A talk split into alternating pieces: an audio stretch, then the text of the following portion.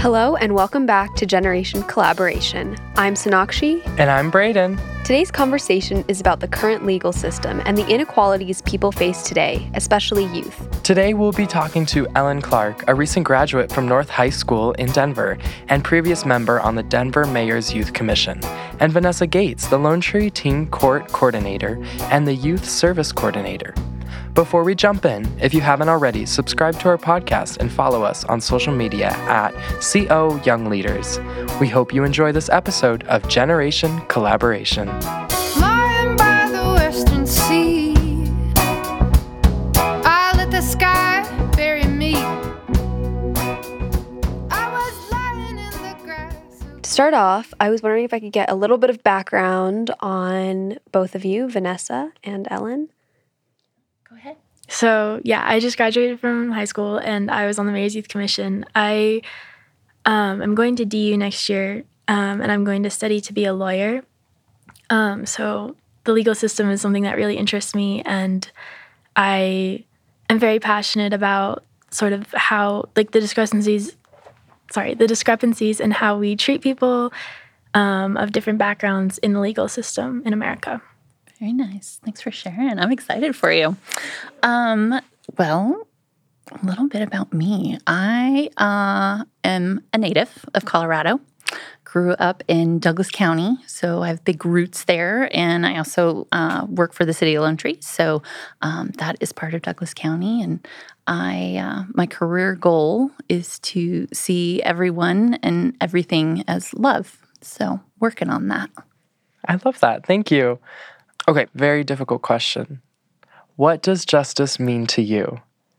What justice means to me is accountability and genuinely working at repairing the harm that was caused. Excellent. Ellen?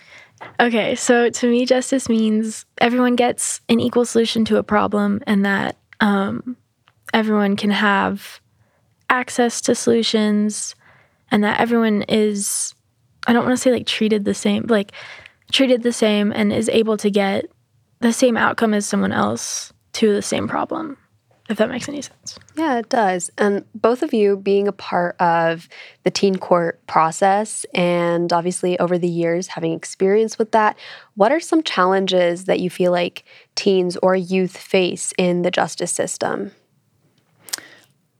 I think one big challenge is being labeled, right? We're not our mistakes.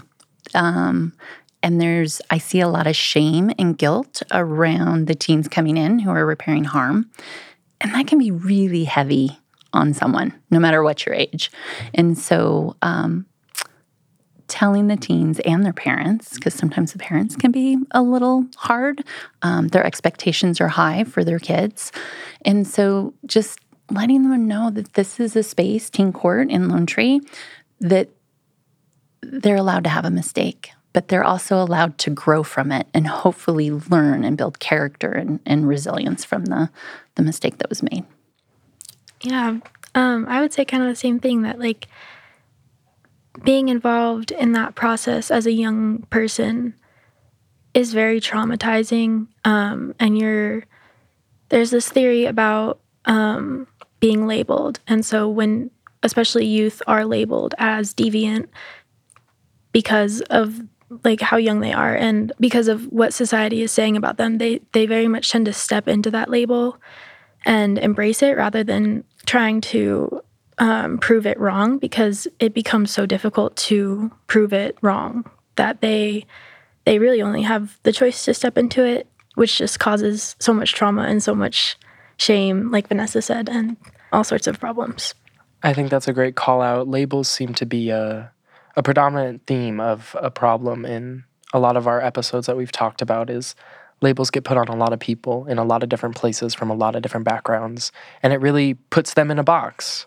and it makes you feel like you're in a box because you get that label and now you feel like you have to live out that label right? Um, so obviously both of you are from and work in very different communities um, Ellen, you work in the Denver community, and Vanessa from the Douglas County community. Um, so, could you speak to your experiences in that community growing up um, and working in its legal systems, um, Ellen? Yeah, so I went to a public high school in Denver, and so the the school to prison pipeline was really prevalent, especially as I got to high school. Um, and just watching like youth of color, there was a huge problem at my school where teachers would always ask students of color if they had hall passes, but white students would never be asked. And that was a very prevalent like issue that I experienced. I was never really asked if I had a hall pass on me. I was kind of just allowed to go to the bathroom and I could have the hall pass. I could even leave it if I needed to. Um, but youth of color, like always, and this is like, it doesn't seem like very important, like, oh, hall passes, but um, it's very much going back to that idea of deviance is students are labeled as deviant from a very young age and um, sort of step into it and that it starts in schools and then um, a lot of my classmates have ended up going to prison because of issues at school and they do tend to be youth of color Yeah. Um, I had a very different upbringing.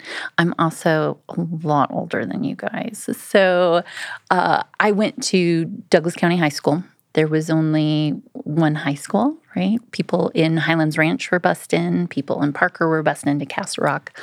Um, so it was a very small, kind of rural feel to it. Not, I had one black friend in high school, and I think she might have been the only black person in our school.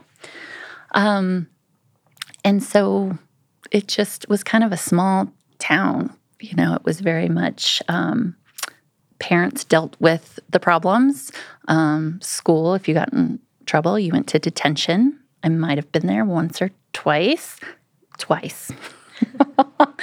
um, and so there just wasn't. Um, there wasn't a lot of police involvement, but as I got into high school, my father became a police officer.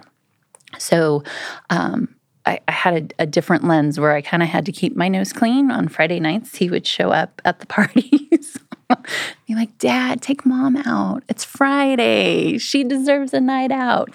Um, so I really had kind of one foot in with the police, um, which, you know, was a benefit to me, but not to to others that didn't have that.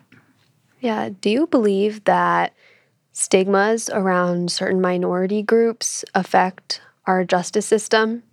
Yeah, so to talk about the stigma stuff, um, the criminalization of Black people is a really big issue. And even though it started like kind of in the Reconstruction era, it's still very prevalent today and it was kind of renewed through the war on drugs. And so a lot of like that thinking from that era is it definitely still shows up in the modern like how we deal with justice in the modern world. And so people who do get involved with the justice process do end up becoming like very separated. Like there's a statistic out there about how one in 17 white men are predicted to go to prison in their lifetime, but one in three black men are predicted to go to prison in their lifetime. And so that, I think that definitely connects to the stigma. And then I forgot your second question. I'm sorry. So, since both of you are part of teen courts and like separate communities, what do you believe that you can do to create that change within your teen courts and make that a more inclusive environment? Okay, yeah. Um, so going back to the school to prison pipeline, um, sort of finding a way to because I just got out of high school, like this is the the issue that's prevalent to me. Um, finding a way to like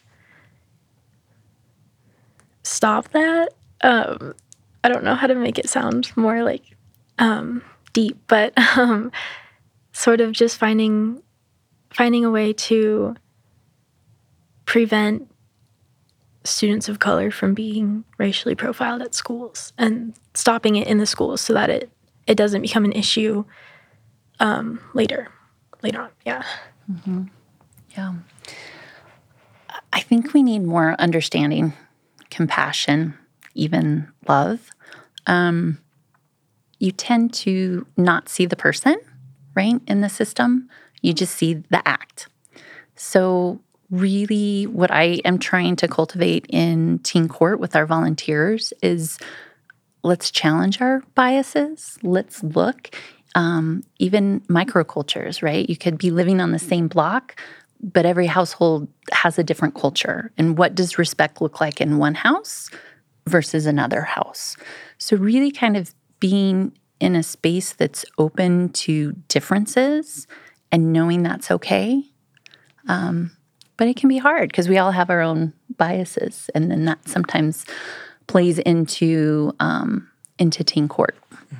And I think that really, what you were both saying, plays into the idea of labels that we were talking about earlier. Is when you place these labels on people, and you place a label of that that crime they committed or the act of harm that they um, put on somebody else, it's you tend to just see that label now. You're not seeing the person. You're not seeing the hurting person behind those labels because hurt people hurt people. When you put labels on people, you forget about that and you forget about the humanity behind it. And um, a big focus of reforming our criminal legal systems today is implementing the idea of restorative justice. And I'd like to hear your experiences with restorative justice and your beliefs behind the practices. Um, so, Vanessa, Yeah. Um, I kind of fell into restorative justice, but it felt right. Like the feeling behind it, it made sense to me that we should be understanding, we should be holding people accountable, we should be working on repairing harm, we should have high impact dialogue, and that we should have it with each other. Um, on the other end, I have been a case manager for chronically homeless. My clients were labeled quite heavily. They had lots of trauma in their lives, which, when you have um, trauma in your life, you're living out of fight, flight, freeze, right? You're not making decisions that somebody that is housed and safe that they can make. And so, um, really trying to step into where my clients were at and understanding that space and not putting my, well, why don't you just do this? This is really easy. Just fill out the job application, just fill out, you know, the apartment application. Um, it was just a lot of understanding and meeting people where they're at because we're all at different spots. And that's okay. And that's why you build a community and you have support so you can lift each other up and you don't know when, you know, or who lifts lifts you up. You can be a lifter and you can also need help. I love that. And then Ellen, Okay. Um, so restorative justice and my experiences with restorative justice.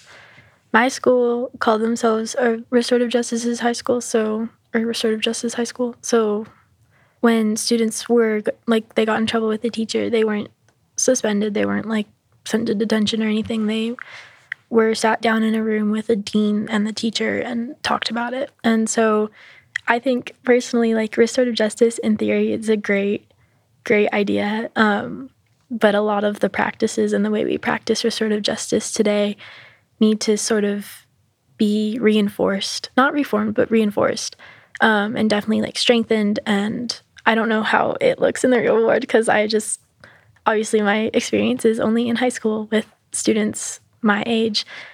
So, um, like in order to reinforce, like we need to actually find ways to have restorative justice and have it be actually working and problems actually being solved through discussion and people working on the things that they need to work on in order to fix the problems that they have caused or that have been caused to them. Yeah, and Ellen, I know you said that you wanted to be a lawyer, and that's what you want to pursue. You know, going um, into college.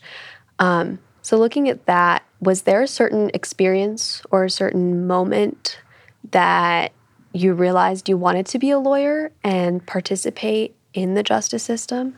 Yeah, so I have always been very like social justice minded, um, and I never really could figure out a way to make a career for myself out of that. And so when I was 14, I read this book by Brian Stevenson, Just Mercy. I think it's a pretty well known book, yeah. Um, and it just sort of res- like it really resonated with me and I must have read it like four or five times because I just couldn't get enough of it. And so I just really looking at what Brian Stevenson did with his life and how he sat down with people who weren't being represented the way that they should be. Um, I realized like that's what I want to do. I want to be able to save people's lives like that. Um, And so that sort of sprouted my my journey of figuring out what kind of law I wanted to do and like how I want to go on to represent people who don't have the resources to get good representation themselves. And so that sort of turned into I want to become a public defender for like homeless people or um, people who don't have the money or the resources to get themselves into better situations. Going off of that point, I was listening to this this guy talk about how it's better to be rich and guilty than poor and innocent because the justice system discriminates against not only race and gender, but what even what class you're in in America. So, how do you see money playing a role in our justice system, especially with youth um, today, Ellen? Yeah, so I'm going to use an example of someone I know who went to prison, and his family didn't have the resources to hire him a good lawyer. And so it was definitely like, if he had had the money, he probably wouldn't be in prison. And that it just kind of it makes it breaks my heart because, and a quote from Brian Stevenson is, people are better than the worst things they've ever done. And I truly believe that. I truly believe that people commit crimes, yeah, but the crime doesn't define them. And we were kind of talking about this earlier. Themselves as a person are so much more than their crimes. And the justice system doesn't really pay attention to that. And like Vanessa said, like you see the you see the act, not the person. Um, so people are seen as the crime they commit, and that really money really goes into that because if you don't have the money to hire good lawyers or fix the situation, you are seen as that act. You're not seen as the person behind it. But if you have money, it's sort of you sort of become a person who did an act. Yeah, and I think that's one of the objectives with restorative justice is to make that justice system more equal and more fair for all individuals, whether they're, you know, poor or rich or whatever background they come from. Um, Vanessa, I know you talked about repairing harm. And from there, uh, could you talk about what you meant by restorative justice or what restorative justice means to you? So I think repairing harm is a really key element in restorative justice. And it looks different for each individual. So in teen court, we might have two theft cases, and they're both, you know, let's say 16 year old girls. Um, they come from middle class families, um, have um, divorced parents. Like they they look the same on paper, but when you go in and you have that dialogue, and we have the the peer panel, and the volunteers are asking the teen who's repairing harm questions. You know, what does um, your friend group look like? What you know, what supports do you have? What you know, what does X, Y, and Z look like? You start to get to know the person, then you see these two same cases but you see the person behind it and it's going to look different in how they repair harm. So maybe they need to tell their parents, I'm really sorry.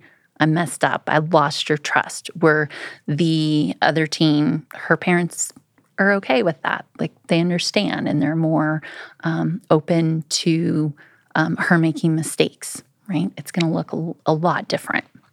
So just addressing each individual, and that's what I love about restorative justice. It's not a one size fits all. You look at each person and who they are, and and um, really creating um, a space for them to repair harm that feels good to them because that's really important because otherwise if we're just telling them to do something it's it's it's punishment right it's not something they want to do we want them to repair harm Right. Thank you for that. Um, and Ellen, what are your thoughts on restorative justice? Yeah, I I think that restorative justice definitely needs to be a bigger part of the justice system and like Vanessa was talking about, it can definitely help help us start to see the person behind the act and I think it will help in thinking about like the logistics of the justice system like judges and lawyers. I think it will end up helping us make more accurate decisions in cases um, that fit the person better. So it's less of a punishment and more of a um, yes, repairing the harm, but then like I kind of think of like sending people to prison as like sweeping them under the rug. Like you're not actually solving the problem. You're just kind of sticking someone out of the sight of society for a while so that society kind of forgets about it and moves on on their own. And I don't think that's the way it should be done. I think people should repair the harm that they caused, but then like also come out of that themselves with sort of like a different outlook on life and, and the ability to move forward from that crime and create something else with their lives, if that makes any sense. No, it does. And I think a major part of repairing harm is community involvement. So, Vanessa, how do you, how would you like to see the community get involved, um, especially in our criminal systems? Well, one, I love the youth voice, right? You guys have a a new perspective. I grew up in a time where it was just it was punishment. You did something, you you know went to detention in school, or you you um, had to pay a court fee. I see youth today as a little more introspective. You guys are looking a little bit deeper. You want more meaning, um, which I love because I think it's really important that we see each other um, as individuals and see where each person has come from because we all have a, a different story. And being in a space where we can see our differences, um, but still want to help each other and still want to build community. And it does, it, it takes a village, right? We need to do this together and we need to have all voices um, in that. So with Teen Court, you know, we want the victim's voice represented. We want the community's voice represented. We want the parents' voice represented, uh, represented, and then the teen's voice represented. And we're just ha- we're having a dialogue. We're talking. How do we make this work? How do we move forward? Like like Ellen said, let's move forward from this. And then, Ellen, how would you like to see the community get involved in these issues? Because you were saying like putting people in prison just sweeps them under the rug, so community forgets. How can we get the community re-involved? The community definitely needs to be involved because if a decision is made with just the victim and the um, what do they call the defendant? Yeah, the defendant. But if a decision is made like in an enclosed space, the community's not going to understand the logic behind it, um, and like that's just going to cause more anger and more problems because people are seeing a problem that wasn't solved in a way that makes sense to them. And so I think the community definitely needs to be involved. There definitely needs to be community input. Um, and every side of the story is valued and every side of the story is heard, whether it's the person who was impacted, the person who did the impacting, and then the bystanders, the people that are just kind of looking in with an out, outside perspective. Everyone should sort of come out of that with a different perspective, whether it was like on the crime or the person or just like the issue in general. Um, everyone should kind of have, I don't want to say closure, but like a conclusion to that and understand what happened. Um, understand the person who committed the crime, understand how the victim feels. It's restorative justice is that everyone has a voice, everyone is involved. Yeah, I don't really know how else to phrase that. Well, I like how you brought up impacts, right? Because we all, whatever action we do impacts, no matter how little or big. And I don't think that we necessarily understand that. But when you bring the community into it, now you're seeing faces, right? And it's like, oh, there's like 10 people that I impacted. And some of these I don't even know. But you're hearing their story on how we, their action impacted them. And that's pretty powerful because you, you put a human face to it. That's, that's what I like. There's a, a, a connection, it's heart to heart. And that's really important. Yeah, that's one of the things I actually love about Teen Court. And I think, you know, it's great that we bring youth from all of our communities on a teen court because I feel like, especially this generation, is able to see beyond that action or that one mistake. And they see you for the person you are rather than the act that you, you know, did. And I think also teen court is an opportunity for individuals to get that second chance. And I think honestly, some individuals deserve more than even a second chance because I truly believe majority of the time nobody intentionally does something to hurt somebody else. And I think seeing beyond that and seeing the good in them and, you know, um, if you do give them like a sentence or hold them accountable for their actions, make them do something that they that they enjoy or they love, or one way that you know they're definitely giving back, even if that's just giving back to themselves and their own self esteem and building themselves up? That's a really good point because when you feel good about what you're doing, you're making better choices, right? And you're showing your light to the world. And that's where we want people to be. And Teen Court does that. Yeah. It's all about how you move on from that mistake. You can let your mistake define you, but if you're able to grow past that and move past that, and doing something you love can really help. right? You got to make mistakes. And I have made a few, just three. no, I've made a few in my lifetime. And I can tell you as an adult, the times that were my really big challenges and the places where I really messed up were the biggest growth opportunities I've had and where I've become a better person from it. So being able to look back and going, oh, okay, that was really bad that that happened, but I'm really glad that it happened because I was able to learn from it, grow from it, build integrity, character. Yeah, I really like that. Um, and then just sort of thinking about, I'm going to tie this back to sort of going to prison and um, how that impacts people. That's sort of a space where people aren't allowed to grow from their mistakes, and you're just sort of keeping them in in the same place that they were when they made the mistake. Um, and so that's one thing I really just don't like about our justice system is how we just send people to prison, and it's, it's kind of it's it's more like a factory than a, a place where people can find justice. People come in, they go to prison, they get out of prison, and then very frequently people make more mistakes and go back to prison. And that is just something that really doesn't sit well with me.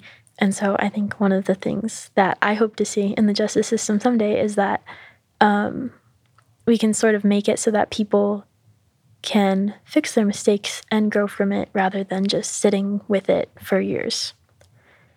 Yeah, I like how you brought up, Ellen, um, you know, when they leave prison, what does the reintegration look like? Are we giving people an opportunity to be better, right? If you come out of prison with um, a felony, can you even rent an apartment?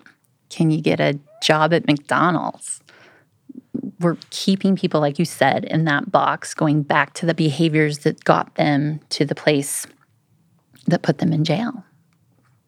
We need, as a community, need to do better. We need to have companies that are willing to hire people with felonies. We need to have landlords that are willing to rent to them. Yeah, I think you bring up a good point there because I feel like a lot of our justice system today is all about, you know, just like reprimanding people and more of that like punishment factor rather than really that growth factor, which is the way I feel like our justice system needs to move. It shouldn't be restricting individuals in, our community, but rather bringing them to a place where they grow because that's what mistakes are really for. Yeah, I like that. Yes. All right, so as we wrap up today, um, we're going to move into what we call our call to action. This is basically how you can get our listeners involved and what, what is the final message you want to say to them. So, Ellen, we'll start with you. How can youth and adults work together to create a more equitable justice system? I think that youth should be encouraged to get involved and share their opinions and their ideas because our youth, especially today, um, we have a lot more access to to the world and to other people, and so I think youth and adults can definitely work together to go deeper into issues, and then specifically talking about the the court system and um, justice, youth should definitely share their voices and be encouraged to share their voices, and then also like from a young age be thinking about the issues that they see in the world. And this is very like basic thinking but like like how to solve those issues. And like if they see an African American man be murdered by police like what are they going to say about it? Like what are they going to do about it? Because obviously we know that that's wrong. And so like how can they sort of step into a position where they can share those ideas and then adults should definitely help make those spaces um, and encourage them and then also provide resources and sort of foster that thinking No, I agree. Um, I think as adults, we need to create a space for youth to be able to voice their opinions. um, the city of Lone Tree, our mayor, uh, Mayor Millet, is has and our council members have created a space for youth. They give them time at the podium when we have our city council um, meetings. They let them talk. They let them share. They actually genuinely um, want to know what's going on and hear um, what's important to them. And Teen Court is very important to the city of Lone Tree. They want to see it um, grow and be bigger and more helpful. Um, and so, my job in that is to help facilitate the youth voice.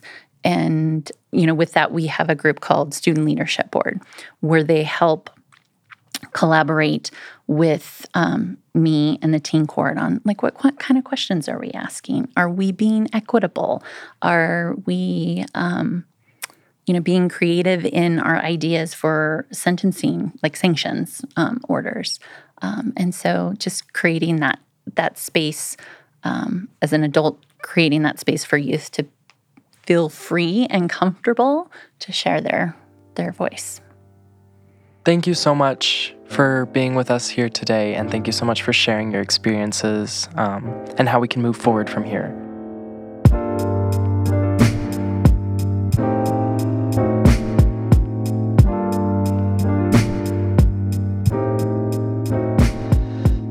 Think it was a great conversation that we had, and um, a couple of good points were brought up, such as I know Vanessa talked about making the restorative system more about a place of love and more of about the individual itself rather than the actions that they committed and seeing beyond the surface level of an individual because you truly never know what's going on with somebody until you dig deeper and you know give give sentences that are more appropriate for each individual so that each of them have the ability to grow rather than trying to give them you know, something that's generic and something that won't really let them grow individually. Right. I agree. And to bring what you're saying into like a broader light is just looking past people's labels. I mean, society, we directly and sometimes indirectly put labels on people. And when we're able to understand and combat our own biases and look past them and look past those labels, we can see that individual person and I think that's a recurring theme so far, especially in this season, is looking past labels and understanding who the person is and the story behind that person. And I think that was, um, again, brought up by both Vanessa and Ellen, talking about who is the person behind the crime? Who is the person? What's their story? What's their life? And how can, as a community, how can we help them grow and learn from their mistake and not just put more labels on them like felon, like criminal? But how can we make it a person because they are a person? Being a part of the young generation, it's common to make mistakes, and mistakes should be an opportunity for growth rather than a place, you know, to be set back or a place where your self esteem is hurt. And I think moving forward, the justice system definitely needs to change and move away from being a place of of hurt and more of like reprimanding individuals and more of a place of love and a place of understanding, like Vanessa mentioned. That's a great call out. And what I would like to say to all of our listeners out there is find out how you can get involved. Even if it's small personal changes to where you're trying to find your own biases, where you're trying to work on looking past the labels that society puts on people and just see an individual person for who they are.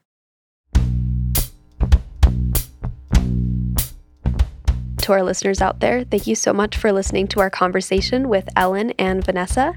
If you're interested in learning more about our guests, you can find more on the CYL website. Today's episode of Generation Collaboration was engineered by Devonte Parker and edited by David Ladon. Our theme song Find It was recorded at Youth on Record by Esme Patterson and the members of the Youth on Record community. Generation Collaboration is produced by David Ladon and Lauren Steavpack. Generation Collaboration is a co production of Colorado Young Leaders and Youth on Record. Learn more about Colorado Young Leaders at coloradoyoungleaders.org or on Instagram and TikTok at CO Young Leaders. You can learn more about Youth on Record and their programs at youthonrecord.org and on Facebook, Instagram, and TikTok at Youth on Record. Support of our podcast comes from CiviCo, an organization activating civic minded leaders across Colorado. Learn more at livecivico.org. Thank you again for listening to Generation Collaboration. Make sure to subscribe and follow us on social media. You can listen to this podcast on the Colorado Young Leaders website, Spotify, Apple Podcast, or wherever you get your podcasts. I'm Sonakshi, And I'm Brayden. and we'll see you next time on Generation Collaboration.